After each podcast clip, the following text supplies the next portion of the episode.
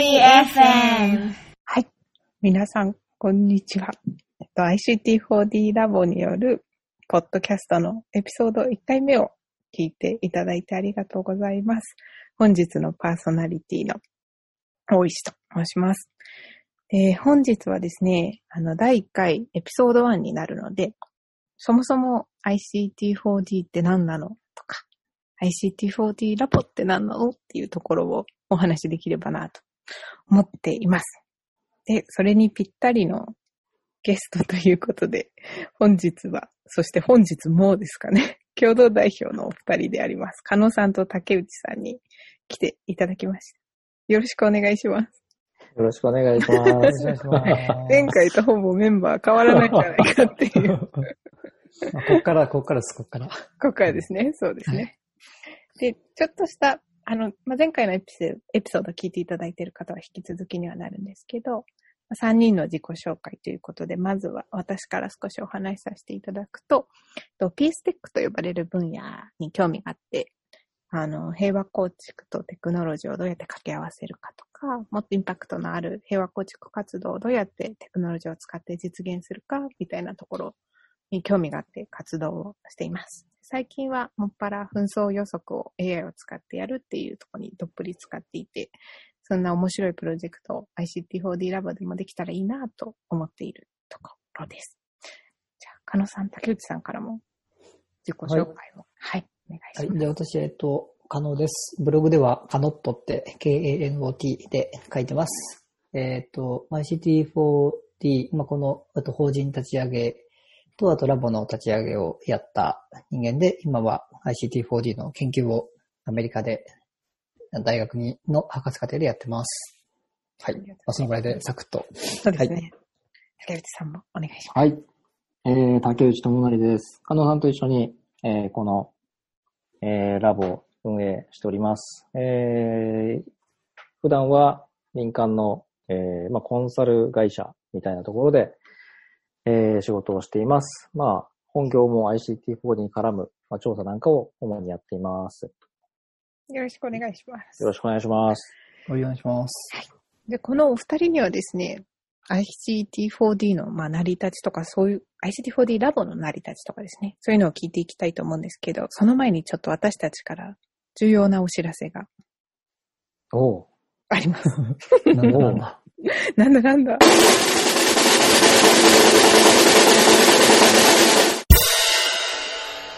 ついに、あの、このポッドキャストのタイトルが決まりました。じゃあ、加野さんから発表いただけますか？えっと、タイトル、えっと、Behind the ICT4D Labo というタイトルになりました。おー、意味深っすね。意味深ですね。これはどうや、どういう意味合いで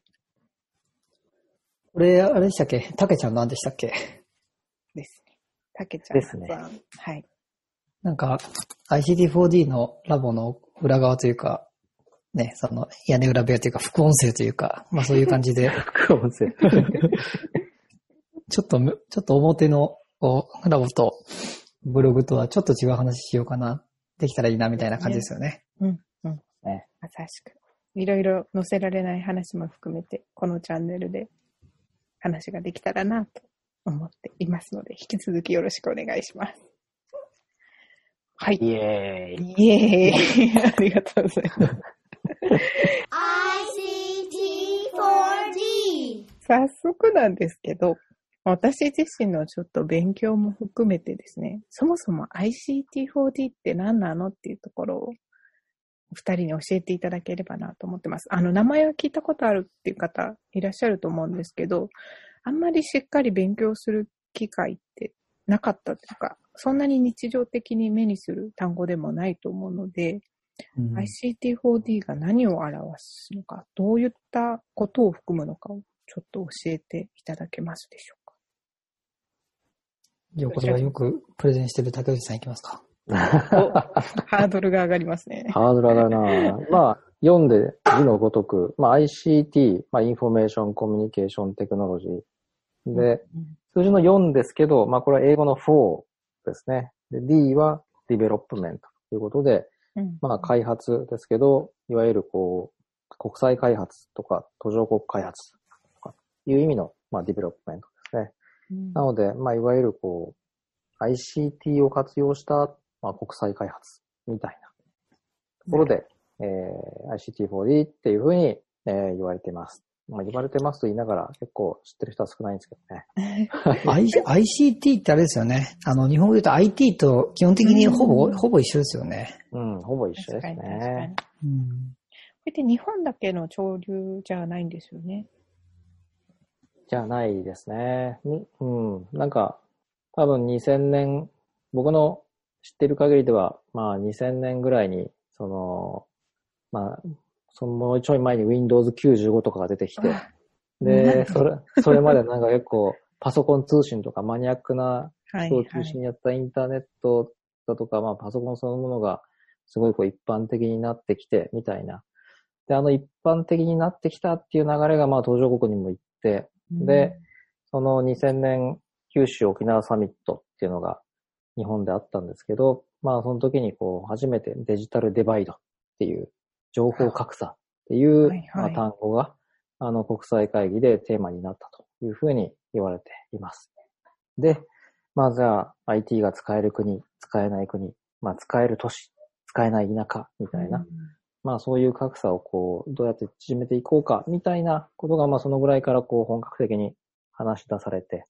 で、まあはたまた、じゃあ教育の改善のために ICT を使っていこうとか、いう話もこう盛り上がってきた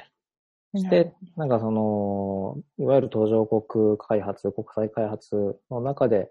まあツールとして IT をどう使っていこうかっていうのが、まあそのぐらいから本格的に話し出されたのかなっていう印象を持っています。すごい。ありがとうございます。先生みたいな感じです、ね。なんか、なんか、ただ、ここの、この、この言葉ってなんかいろんな、なんか非常に広い言葉なんで、こう、なんか IT、IT4、あの ICTD とかって私の界隈では最近呼んでたり、 ICT & Development ?4 じゃなくて and だっていうような話が、っていう言い方する人もいたり、あと、ジャーナルとかだと IT4D、I- Information Communication for Development とかっていう、for International Development とかってジャーナルがあったり、まあなんか結構いろんなバージョンが ICT4D、そうですね。うんで、まあどれも大差ないと、個人的には。そうですよなるね。どちらかというとあれなんですかね。やっぱり決まった定義とかっていうよりも、みんなでなんか一つムーブメントとして動いていくにあたって、名前、キャッチーな名前があった方が便利だから、配達するっていうよりもうんいろんなものを含みながら発展してきた分野なのかもしれません。うん、そうかもしれない、そうですね。うん。なんか。ね、この ICT3 つ並んでなくても普通にこうコミュニケーション for development とか、まあ、な最近だとデータ for development とか、うんいろいろ似たようなのたくさんありますよね。日本なんの国際開発の現場でも ICT の活用ってやっぱ進んでるなって感じしましたか？してますか？どうですか、加納さん。最近、最近一気になんか当たり前化してきた感じがすごいありますよね。うん。なんか、うん、10年ぐらい前で僕が JICA 入った、あ、えっと、JICA に10年ぐらいいて、今、辞めたんですけど、入った頃は、うん ICT とかっていうと、なんか通信屋さんみたいな、はいマニアックな人って感じでしたけど、最近はやっぱ若手中心に、なんか、うん、すごく当たり前化してきたような感じは、みんななんか当たり前のようにデジタルネイティブなのかわかんないですけど、そうですね。う。うんん。うん、なのでなんかあんまり、あの、すごいものというか変わったものじゃなくなったなって感じはします。むしろ分けて考えられないですよね。うん。避けて通れなくなった感じですよね。と。うん。そういう時代背景もあってか、ICT4D ラボを設立することにしたお二人ですけど、私、詳し、よく考えてみたら全然その背景とか知らなくてですね。あの、ある時気づいたら ICT4D ラボのメンバー募集してますみたいなのをインターネットで見たっていう状態だったので、どういう思いとか、どういうようなきっかけがあって、この素晴らしいラボが 自分で言っちゃいますけど、できたのかなというのをちょっと聞いていきたいなと。言い出しっぺは誰だったんですか？言い出しっぺは加納さんの方ですね。おででしたっけ？うん。まあ僕はオンラインサロンとか、なんか、見てて、そうですね。そうだそうだ。なんか僕が前、ん？ニュースピックスで、えっと、箕輪さん、まあなんか問題あって今活動休止してますけど、とかあと西野さん？西野亮廣？なんかあの辺の、のなんかと落合洋一かなんかがポッドキャストについて語ってるやつとか見て、うんあ、こういうの面白いなって言ったようなアイディアと、あと、そもそもプラットフォームが作りたかったっていうのがあって、なんかあの、これは竹内さんとずーっと昔から話してるんですけど、ICT とテクノロジー、あと Development って意外と、あの、やってる人って少なくて、今は少し増えてきましたけど、なんかこう、と、例えば、僕が SE 時代とかまさにそうですけど、うんやっぱ SE やりながら途上国には興味あるけど、本業にはなり得ない。なるほど。とかでこう、悶々としてたとこで、まあたまたま僕は JICA に転職しましたけど、なんかそういった感じで、こう、テクノロジーと開発家って何かやりたいけど、どこにアプローチしたらいいんだかわからない、みたいな人が一定数いて、で、そういう人たちが僕らのあのブログの読者だったわけなんですけど、でそういう人から時々問い合わせとか来てたのを、まあ見てて、じゃあこの人たちがこうみんなでワイワイできる場所があったら意外と盛り上がるんじゃないのっていうような話を、かれこれ1年ぐらい構想をね、なんか1年ぐらい妄想してますよね、確か。いやー、そうっすよね。なんかん。うん。まあ、こういうオンラインコミュニティっていう形になったのは最近ですけど、まあね、最初振り返れば、加納さんとジャイカで同じ部署になったのが2011年だと思うんですよね、確か。はいはいはい。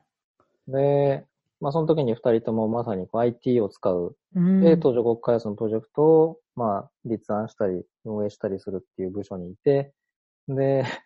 まあ当時、あもう10年近く前ですよね。あんまりこう IT 使ったプロジェクトって多くなくて、うんまあ正直、加納さんと私二人でほぼ全件見てるぐらいな、うん それぐらいの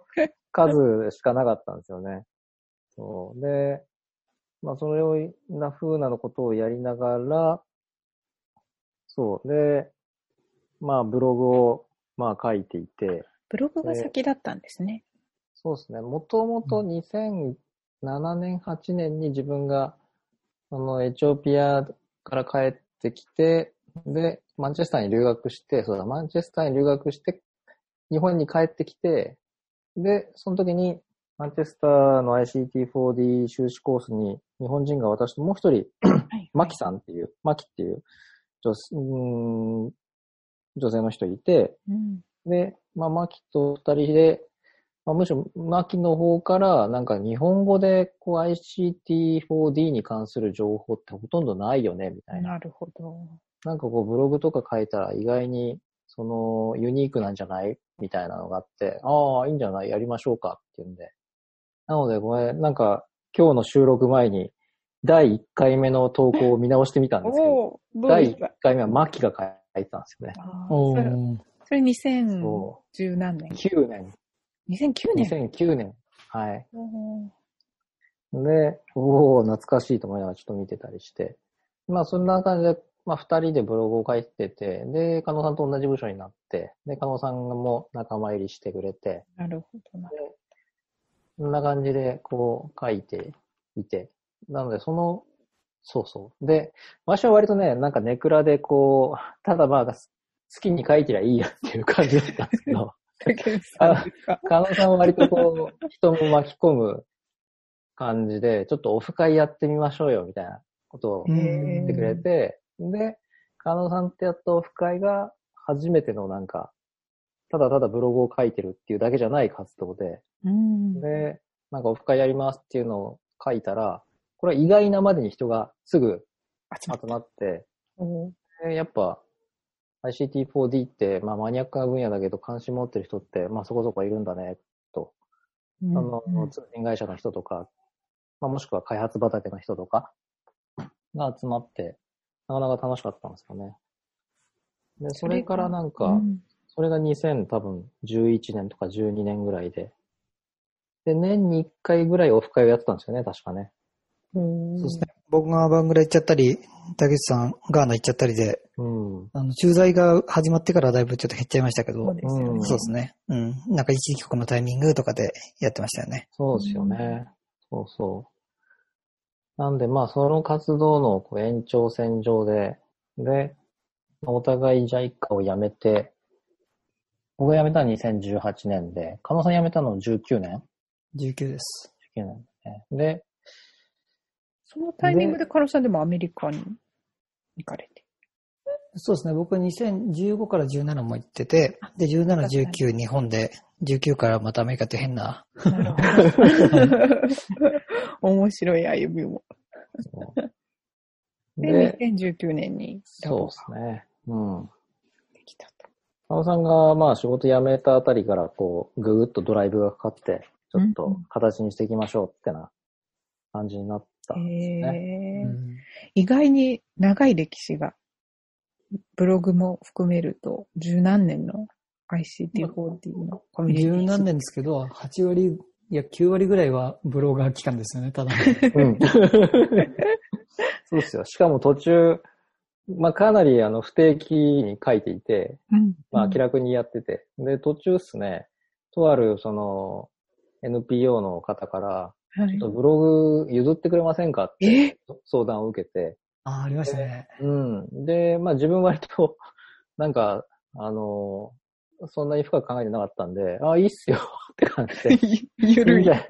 いんじゃいいんじゃないのかなって、あまあ、秋と加納さんに相談したら、まあ、加納さん、特に加納さんの方からは、いや、それやめた方がいいんじゃないかな、うん。言われて、まあ、先をこれからだよ、と。見通してたんだなって思いました。そこでの踏ん張りがあったから、今のラボのこの活動があるのかもしれないです。うん。ICT4D development. ICT4D ラボってオンラインサロンといいますか、オンラインコミュニティっていうことだと思うんですけど、そのオンラインコミュニティがどういったものかをご存じない方も多くいると思うんですよね。私もこういう活動というかうん形態というか、コミュニティに所属するのが初めてなので、ちょっと何が実際のコミュニティと違って、どういうふうに運営されているのか軽く説明していただくことってできますか？じゃあ、私行きましょうか。えっと、そうですね。まあ、まずオンラインコミュニティなんでバーチャルなグループですと。まあ、そもそも私がアメリカにいるっていうのもあって、そうですね。対面で、うん、同行対面の同行会はできないんでオンラインでやってますと。で、基本的な活動は、まあ、ズームで毎週1回スタディグループって言って、あの、ラボメンバーの誰かが、その自分の仕事の、仕事じゃないな。仕事でも趣味でも何でもいいんですけど、まあ、なんかお題を用意してみんなでワイワイ議論しましょうっていうのと、まあ、あとスラックとか、あとフェイスブック使って、なんか誰かが、こう、こんなニュースありましたねって言ってみんなが意見したりとか、いう感じで、なんかやりたかったことが今できてるなと思ってて、まさにその、ちょっとしたこうニュース記事、こんな面白いのあったよって言った時に、へえ、それ面白いねって言ってくれる人が周りにいないうん人たちが集まれる場所を作りたかったんで、まさにですね。うん、それだと今結構みんなスラックとかでポンポン、あの、へえとかって言ってくれるんで、うんそこはまさにそういうプラットフォームになってるなっていうのがあって、で、実はスタディグループって当初は構想になかったんですよ、確か。こう。で、ただ、えっと、初期メンバー最初10人で始めたんですけど、集めてみたら、まあ予想通りというか、あの、みんな違う業界、つまり、えっと、JICA とかそういうところで ICT に興味があるという人もいれば、えっと、SE とかをやってて、うん。えー開発に、国際開発に興味がある人とか、あと公務員やっててとか、なんかまあいろんな立場の人がいて、じゃあこれなんかみんな全然専門性違うからそれ紹介するだけでも楽しいよねって言って始まったんですけど、それが個人的にはとても面白くて、面白今や。なんかメイン活動になっているとしかもみんな話したがりっていう、スタディグループ、みんなやりたがるっていうのいいですよね。そうなんですよ。なんかただのお勉強会っていうか誰かがセミナーしますっていうよりは、誰かがお題を提供してそれに対してみんなディスカッション、うん。まあディスカッションって言ってもなんか特に前提知識のいらないのをワイワイするっていう感じで、うん。僕はとても楽しんでやってますけど。楽しいですね。あの、公開でスタディグループやったこともありましたよね。ありました、ありました。うん。いつもはあの閉じていると言いますか、ラボに参加している数十名のメンバーが毎週集まって、あの、有識者がこう発表をして、みんなでワイガヤしてっていうのが通常の形なんですけど、私もはじ、私が初めて参加した時は確か公開スタディグループっていうのをやっている時で、ラボ以外のメンバーの方も数百人でしたよね、あれ、集まって、みんなで。勉強するっていう会。うんいやいや、あれはまあまさに加納さんが今言ったみたいに、あ、なんかスタディグループ面白いねっていう話で、なんか10人でやってんのもったいないね。でまあその後10人増えたから20人で当時やってたんですかね。うんでまあそんなの閉じてるのもったいないねっていうので、じゃあ公開してみましょうかと。ただなんか、セミナーとかっていうと若干こう、なんだろ硬い。う、硬い。うんでかつこう、なんか、ありがたいことを喋んなきゃいけない、みたいな。感じになるとちょっとハードル高いよね、みたいな話で。なので、まあ、同じ目線で、まあ、勉強会っていうんで、うん。やってみてはという話になって、やったら、まあ、もともとはなんかね、一回50人ぐらい集まれば、まあ一応なんか形になるんじゃないみたいに言っていたら、あの、募集をしたら、あっという間にどんどん人が集まってきたの驚きましたよね。そうですね。一瞬で、一瞬で埋まりましたね。50は確か。うん。最終的に何名参加したんですあれ最終的に、まあじゃあ50すぐ行っちゃったから100にしようかって、100すぐ行っちゃったから150にしようか。150行っちゃったから200にしようか。200行っちゃったから250にしようかって言って、結局、1回あたりの枠を250にして、うん。かける4回で、とりあえず1000の枠はう埋まりは埋まりましたよね。まあうですね。うん、実際ね、参加してくれた人は1回170人とか、うんうん150人とか、まあそんな感じだったと思うんですけど。関心の高さが伺えますよね。んそうですね、本当驚いた。うん。で、その辺が、あの、えっと、ラボ内でも、例えばそのお金をどうするかって話をすごい議論何回かして、あの、うん有料にするか無料にするかって話で、で、あの、公開勉強会は無料にしたんですけど、やっぱりまあそのせいで、あの、えっと、参加250人申し込んだけど、やっぱり実際に出てくれたのは170とか、まあそれでもなんか悪くない数字なんですけど、っていうのはありましたね。だから、うんうん、数百円でも取ったらもうちょっとこうコミットしてくれるんじゃないかなっていうのもうんあって、そこも議論して、で、実はそのラボ自体のを始めるときも、そこは竹内さんとかなり議論して。その別に我々、まあ、そんなお金目的というよりはなんかまあプラットフォームってことなんで、まあ、なんか、ただとか、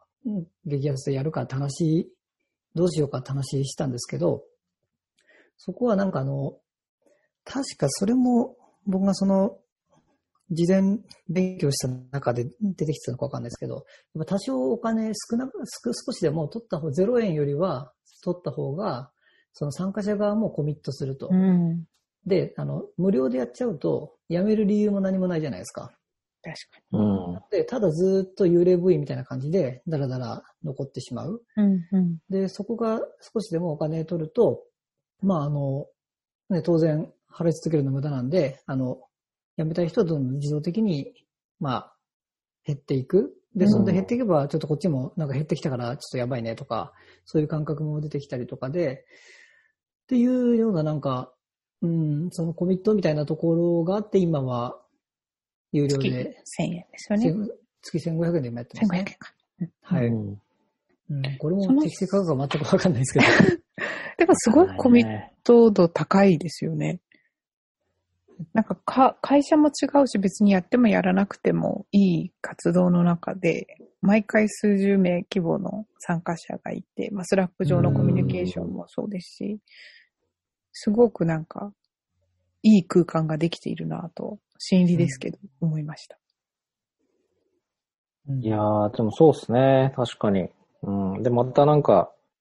まあ自分と岡野さんはこうなんか情報発信をずっとしてきていたんですけど、なんかこう、なんだろう。今、そのラボのメンバーの人から聞く情報がものすごく私は新鮮で、うんお知らなかった、知らなかった、知らなかったなーってことすげえいっぱいあって、ね、まさに先週のあのピーステックの話なんかまさに、そうですね。おいさんがやってくれた話、いや、本当に勉強になったなと思って。あーありがとうございます知らなかったな背景が皆さんすごいバラバラですもんね。うん。だから自分にとっては身近だった話をシェアすることがどんなに、なんなんて言うんですかね。新しく受け取ってもらえる、新しいって思ってもらえるかっていうのは、私自身もびっくりでしたね、先週。うん。うん。面白かったです。確かに普段はそうですよね。似た専門の人と当然うん似たね、議論を、前提知識ある中で議論するんで話しちゃい。ますよねうん。はいはい。うんそう。いろんな背景の人たちがラボにはいるっていうことも多分相まってだとは思うんですけど、スタディグループ以外に個別のプロジェクトっていうのをいろんな人たちでまたこれやってるんですよね、私たち。最近だと、えっと、これ竹内さんリードなのかな？あの、交換留学、交換留学って 別のオンラインサロンの方と交流をするような別プロジェクトが立ち上がそうですね。加納さんだとオンラインコースの計画をしていたり、ちょっと面白いことが動き出してるんで。まあ竹内これもそうさんですよね。このポッドキャストも。ポッドキャストもそうですよね。そうそうですね。あの、交換留学は、あの、国際協力サロンっていう別の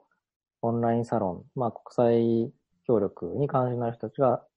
あそこも結構人数が確かいらっしゃって、170人、80人ぐらいの方が入ってるグループがあって、まあ、そこの代表の方と、あの、ちょっと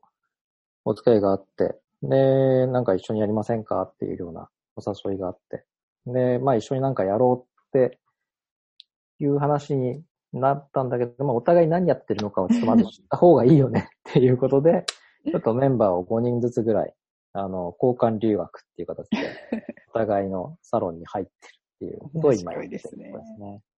まあちょっと何何ができるのかわかんないですけど、まあそこで何か新しい発見があると面白いなと思ってます。オンラインコースの方は、加納さんリードされてますけど。オンラインコースはですね、まあ、僕がアメリカでティーチングとかやってても感じたとこで、で、あとスタディグループやっててもそうなんですけど、やっぱあの、ただ、なんか学ぶよりもディスカッションベースで学ぶ方が面白いなっていうのがすごくあって、で、ICT4D みたいなのも、あの、コーセラとかエレックスとかでいっぱいあるんですけど、なんかあの辺の議論って結構英語でやってるし、なかなかこうインプットにはなるけどアウトプットに難しいなみたいなとこで、なんかこうスタディグループの発展系みたいな形で、なんかオンラインコースとかできたら面白いなっていう漠然とした思いがあって、で、その中でこのラボの人とかといろいろ話してった中で、こう、データサイエンティストってこう、最近こう、世銀とか国連とかで少しずつ増えてきてますけど、まあそういう人たちと国際開発屋さん、まあつまりの実務やってる開発コンサルなり JICA なり、そういった人たちって結構やっぱギャップがあって、そこをなんかうまく埋められないかなみたいな、まあそれもまた漠然としたも私の妄想スタートですけど、とかでちょっとなんかできないかって言ったら結構ラボ内で面白がってくれる人がいて、いろいろコメントもらって、まあちょっとなんか、まあできる範囲で、でみんなプロボノっぽい感じになっちゃうんで、まあ、フルコミットしてくれる人はなかなか時間的に難しいですけど、うん、やってみようかって言って、まあ、うん、やってる感じですね。数あるプロジェクトの2つの例ですけど、他にもまだまだ、これからも多分まだまだたくさんプロジェクトが出るので、ぜひこれを聞いてくださって皆さんにはそちらの活動もフォローしていただければなと 思うところですね。ピーステック部はな、話さないの？ピーステック部は。あ、そうだ、最近。P 最近、ほやほやのピーステック部というのを立ち上げまして、で、ちょっとお風呂入りながら妄想してたんですけど、私もカノさんみたいに。あの、ここまで来たらですね、ちょっとピーステック部にチーフデータサイエンティストをお迎えして、まあ、ラボの誰かですね。おでまあ、それこそプロボノ的に、あんまり難易度の高くないモデリングをしてみようかなと。で、まあ、それの過程を全部、まあ、ブログを拝借してなのか、あの、うんオンラインコースでなのかわかんないですけど、公開をして、どういうところに、あの、開発従事者と IT 系の人とのギャップがあるのかとか、うんどういうところにプロジェクトマネジメントの肝があるのか、みたいなのを自分たちの体を使って検証してみたいなと思っております。面白いですね。いいですね。使えるリソース全部使って。すごい方々がラボに揃ってるので、うん。ちょっと勉強がてらにできたらいいかなと妄想しております。うんうんまさになんかいい感じの人はいそうですね。その、うんすごくデータサイエンス寄りの人もいますし、あの、むしろテクノロジー全然わかりません。思いっきり開発ですっていう、ね、人もいますし。で、この前、フェイステックについてスタディグループで発表させてもらった後に、皆さんでディスカッションの時間を設けて、フェイステックっぽいプロジェクトアイディアをたくさんたくさん出してもらったんですけど、すごい驚きだったのが、結構みんな、その、ゴリゴリの予測モデルとかに興味があるような印象を受けまして。うんなんでまあ、啓蒙活動をやるっていう活動も多分並行してやったらすごい素敵にはなるかなと思いつつ、実際に物を生み出してみるっていうプロセスを勉強がてらにやっても面白いかなって思ったっていうのはありますね。いやー、面白そうですね。妄想なのでちょっとどうなるかわかりませんけど、気が熟したらまたこのチャンネルで報告させてもらいます。こうご期待。はい、こうご期待 ICT4D. あの、ICT4D 始まって、まあ、2019年に始まったので、これからっていうところだと思うんですけど、どんどんスタディグループとかこうやってプロジェクトも進んでいく中で、加野さん、竹内さんの大きな野望、叶うか叶わないかわかんないけど、大きな野望を聞けたらなとずっと思っておりました。もっと、なんか、クレイジーなことやってみたいでもいいですし、どっぷり金儲けたいでもいいですし、個人的な野望って何かありますか？えー、まあ多分僕の方がちっちゃい野望なんで、僕から言いますと。どうかなあんまりそんな野望な、なくてですね、自分はなんかこ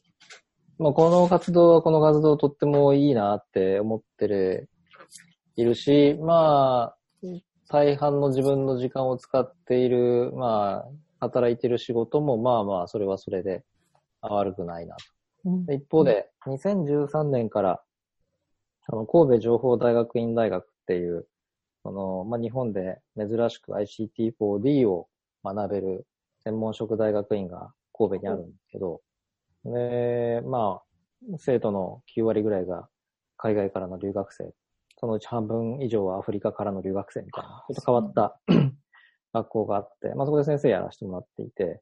まあ、その先生もな非常になんかなんか楽しいんですよね、やってて。で、なんかこう、まあ、加納さんとも JICA 時代からちょいちょい話したんですけど、まあなんかこう、先生業もよし、まあ本業でやってるコンサルもよし、で、まあこの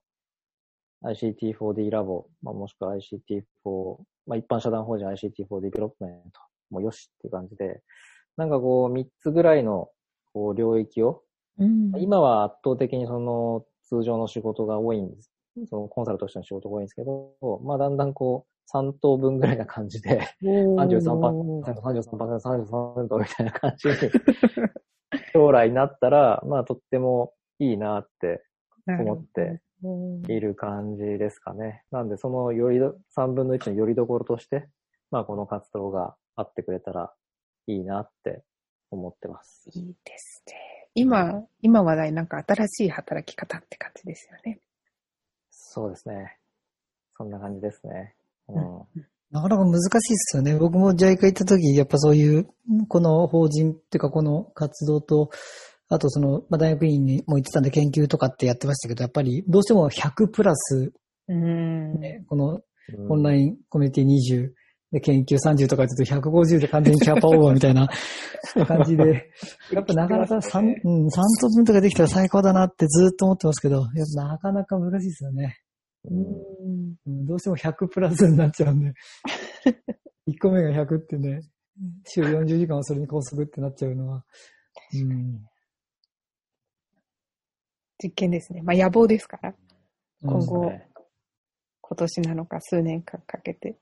またそれも、あれ、あれですね、このチャンネルでフォローアップしないとですね。どうですか？野望の具合は？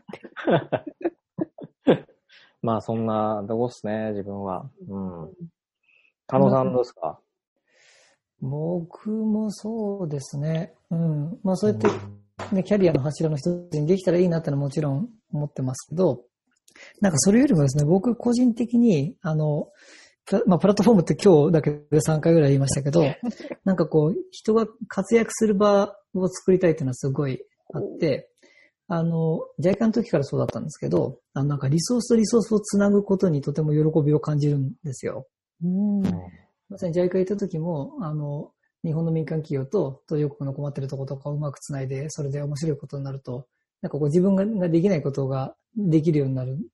誰かがやってくれるじゃないですか。でそれ面白いなっていうのがあって、まさにこのラボとかも、なんかその公開勉強会も、このポッドキャストもそうですけど、こう、どんどんみんなが前に出る。で、それで、こうラボのメンバーがこう、なんでキャリアを変えていくなり、こう上げていくとか、なんかそういうのにこう使ってもらえるように、なんかこう、みんなが自分でどんどん活躍してもらえると、っていうような場になるとしたいなっていうのは、うん。うん。いいですね。そそれはずっと、うん。なんか、もともと僕、多分竹内さんもそうですけど、ブログでしょぼしょぼと記事、ただ、ただずっと5、6年、1ヶ月に1本ぐらい書いてたら、なんか気がついたら意外とこう認知されるようになって、うんなんか、この分野、詳しい人だよね、みたいな感じに、やっぱなったのもあって、やっぱ情報発信の大切さっていうのはすごい感じてて、なのでなんかその感じを、こう、他の人にも味わってほしいな、みたいなのがあって、はい。それが、で、その公開勉強会で、ラボメンバーに喋ってもらうとか、この、ポッドキャストも別に僕が全部パーソナリティやるんじゃなくて、まあそのおじさん含めてね、他のラボメンバーにパーソナリティやってもらってとか、っていうのはなんか僕のやりたいこと、うん、ですかね。その意味では実現できているっていう感じですかね。なんかまさしく私、その、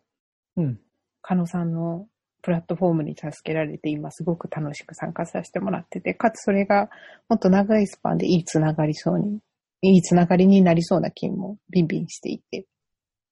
まさしくこの活動。うんいや、まさに私のやりたい、やってほしいことをやっていただいている方の一人です。使い倒すっていう感じですね。で、なんかあとこういうのが広がってくると、面白いのはその、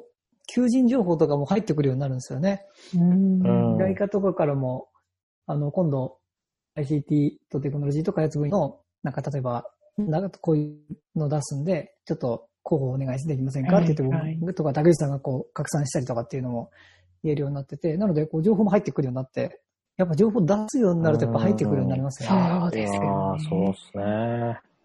なんか出力が入力を決めるって最う近ん。うん見ました。まさしくこれ ICT4D のブログから始まり、ラボの活動もそうだなと思いますね。うん。出せば出すほど入ってきますよね。うん。ありがとうございます。ちょっともっと、あと4時間ぐらい飲みながら話を聞きたいところがありますが、まだまだこれからもこの、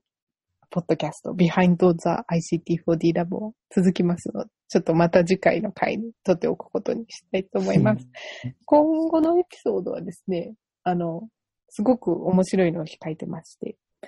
例えば、あの、次また、今度、カノさんリードですよね。これ、パーソナリティで話そうと思っているエピソードがあるので、用意しているエピソードがあるので、ちょっと紹介をして、エピソード1を終えようかなと思います。カノさんいかがですか？はい。えっと、今、あの、老僧思想についてちょっと、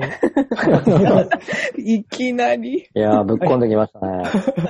ICT4D と真逆なんですけど、逆に真逆をちょっと話してみようかなと思って、なんか、こうテックって、やっぱすごい最先端で、さ最も効率を目指して、こうイノベーティブに変えてってみたいなとこですけど、僕すっごいローソン思想って昔から大好きで、なんか本当にもうダラーンとしようよ。力抜いて、何も考えずに、水のように流れるように生きていこうみたいな、あの、感じで、やっぱ真逆の思想で、その辺をこう、テック系の人がどう見てるのかな、みたいな、とかって興味があって、で、ラボ内で興味ありますかって言ったらやっぱ何人か興味ありますっていう人がいたんで、ちょっとこういう、そのね、効率化と非効率化みたいな、そういったテーマでちょっと、なんか、だんだん談してみたいなと思ってます。まず、次回。あとは他にもですね、アフリカのベンチャー支援を、あの、同ストライクでやっている方のお話を聞くエピソードがあったり、私は、あの、活動家の方にお話を聞いてみようかなと思っていたり、いろいろこれからも面白いエピソードが上がってくるかと思いますので、期待していただければなと思います。竹竹内さんどうですか？なんか、ネタは。ええー、私まだネタ考え中なんですけど。楽しみです。竹内さんのネタ。いや、ハードル上げないでください。また、8、8月、9月とですね、いろいろと新しいの上がってくると思うので、今日はここら辺で、エピソード1は終わりにしようかなと思います。お二人ともありがとうございました。どうもありがとうございました。